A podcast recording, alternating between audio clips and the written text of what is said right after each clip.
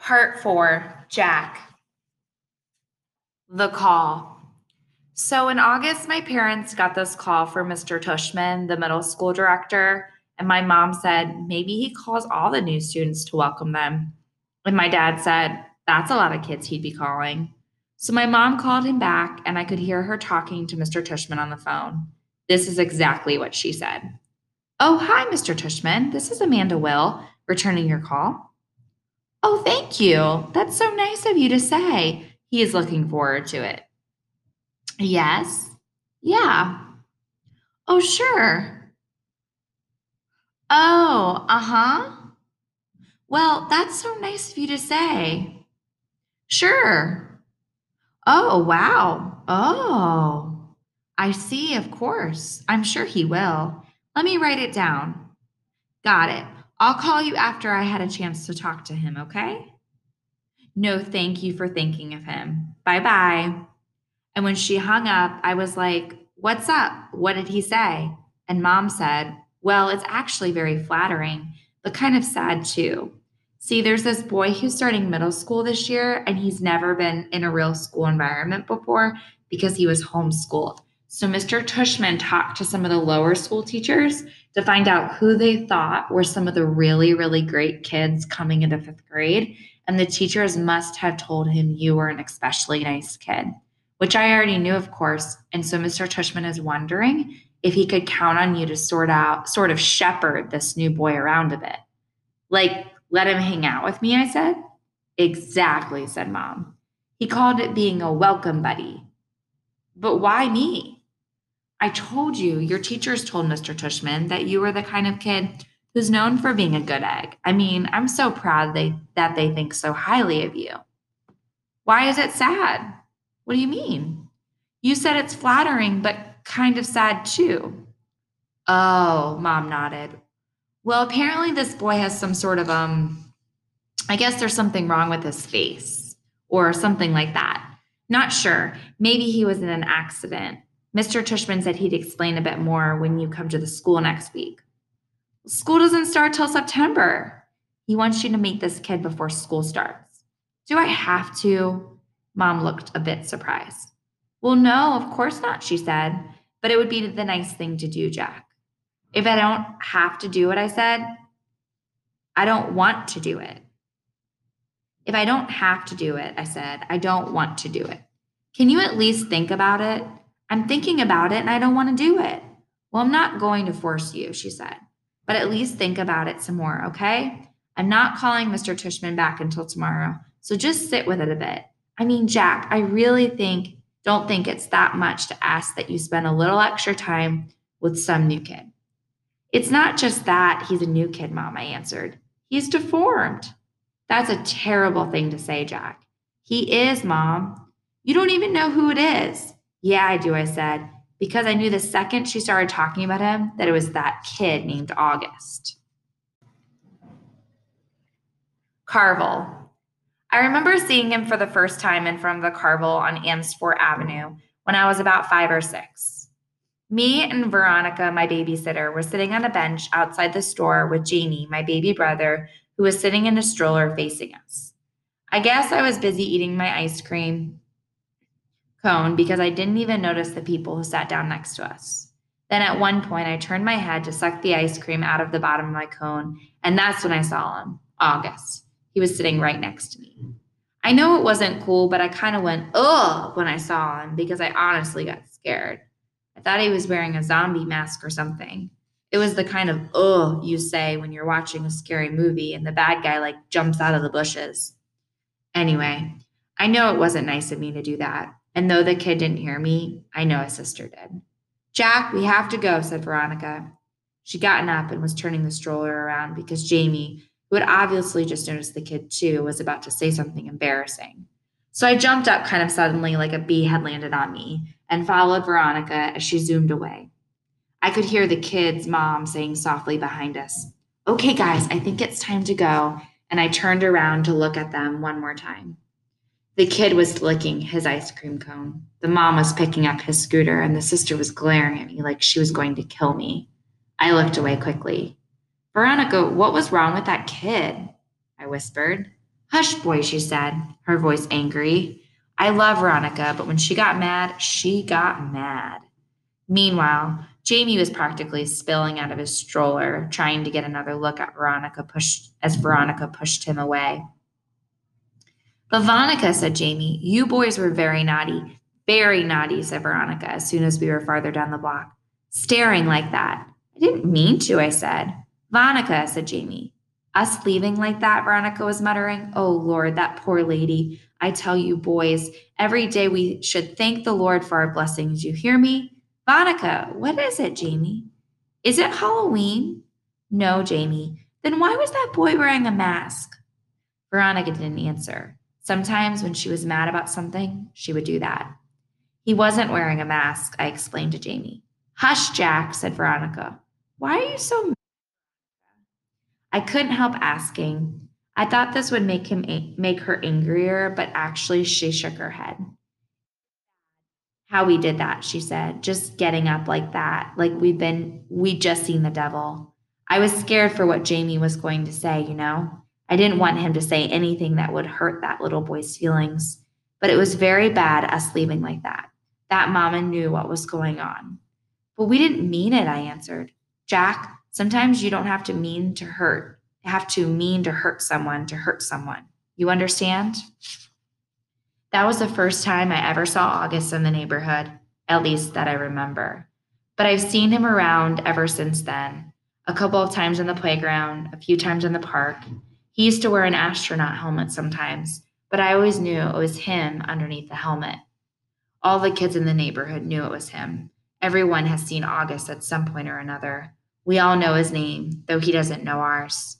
And whenever I've seen him, I try to remember what Veronica said, but it's hard. It's hard not to sneak a second look. It's hard to act normal when you see him. Why I changed my mind. Who else did Mr. Tushman call? I asked mom later that night. Did he tell you? He mentioned Julian and Charlotte. Julian, I said, oh, why Julian? used to be friends with Julian. Mom, that was like in kindergarten. Julian's the biggest phony there is, and he's trying so hard to be popular all the time. Well, said Mom, at least Julian agreed to help this kid out. Gotta give him credit for that. I didn't say anything because she was right. What about Charlotte? I asked. Is she doing it too? Yes, mom said. Of course she is. Charlotte's such a goody two shoes, I answered. Boy, Jack, said mom, you seem to have a problem with everybody these days. It's just, I started. Mom, you have no idea what this kid looks like. I can imagine. No, you can't. You've never seen him. I have. It might not even be who you're thinking it is. Trust me, it is. And I'm telling you, it's really, really bad. He is deformed, mom. His eyes are like down here. I pointed to my cheeks, and he has no ears, and his mouth is like. Jamie had walked into the kitchen to get a juice box from the fridge. Ask Jamie, I said. Right, Jamie? Remember that kid we saw in the park after school last year? The kid named August? The one with the face Oh, that kid, Jamie, his eyes opening wide. He gave me a nightmare. Remember, mommy? That nightmare about the zombies from last year? I thought that was from watching a scary movie, answered mom. No, said Jamie. It was like, it was from seeing that kid. When I saw him, I was like, ah, and I ran away. Wait a minute, said mom, getting serious. Did you do that in front of him? I couldn't help it, said Jamie, kind of whining. Of course you could help it, mom scolded.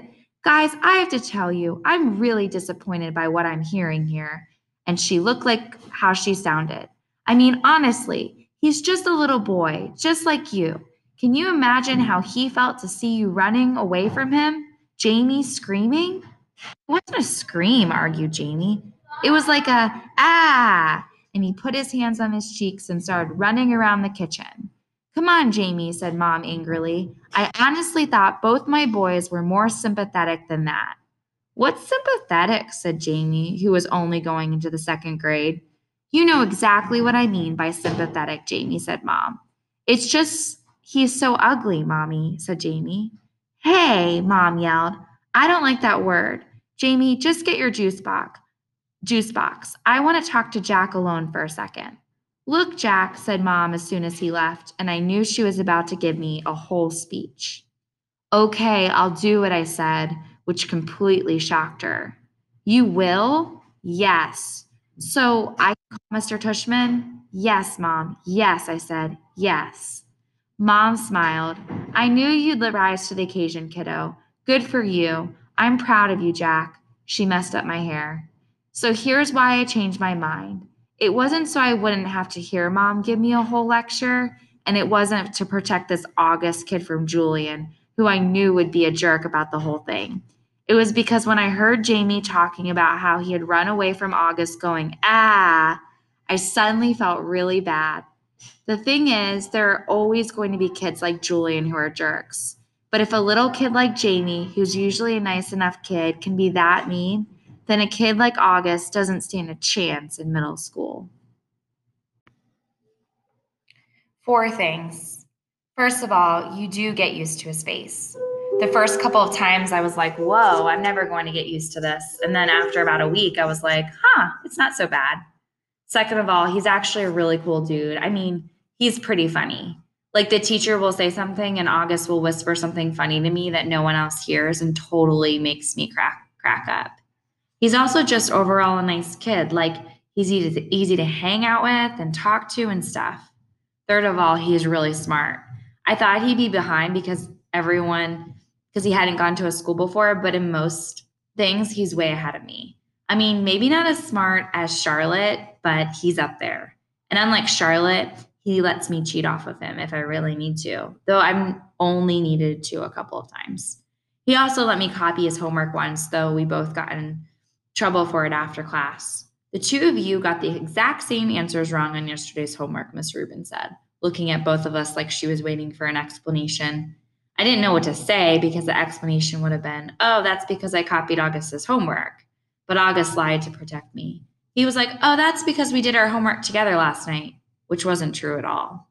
Well, doing homework together is a good thing, Miss Rubin answered, but you're supposed to still do it separately, okay? You could work side by side if you want, but you can't actually do your homework together, okay? Got it? After we left the classroom, I said, dude, thanks for doing that. And he was like, no problem. That was cool. Fourthly, now that I know him, I would say I actually do want to be friends with August. At first, I admit it, I was only friendly to him because Mr. Tushman asked me to be especially nice and all that. But now I would choose to hang out with him. He laughs at all my jokes, and I kind of feel like I can tell August anything. Like he's good, like he's a good friend. Like if all the guys in the fifth grade were lined up against a wall and I got to choose anyone I wanted to hang out with, I would choose August. Ex friends. Bleeding Scream? What the heck? Summer Dawson has always been a bit out there, but this was too much. All I did was ask her why August was acting like he was mad at me or something. I figured she would know, and all she said was, Bleeding Scream? I don't even know what that means. It's so weird because one day me and August were friends, and the next day, whoosh, he can har- he was hardly talking to me. And I haven't the slightest idea why. When I said to him, Hey August, you mad at me or something? He shrugged and walked away. So I would take that as a definite yes. And since I know for a fact that I didn't do anything to him to be mad at about, I figured Summer would could tell me what's up. But all I got from her was bleeding scream. Yeah, big help. Thanks, Summer. You know, I've got plenty of other friends in school. So if August wants to officially be my ex friend, then fine. That is okay by me. See if I care. I started ignoring him like he's ignoring me in school now. This is actually kind of hard since we sit next to each other in practically every class. Other kids have noticed and have started asking if me and August have had a fight. Nobody asks August what's going on. Hardly anyone ever talks to him anyway. I mean, the only person he hangs out with other than me is Summer.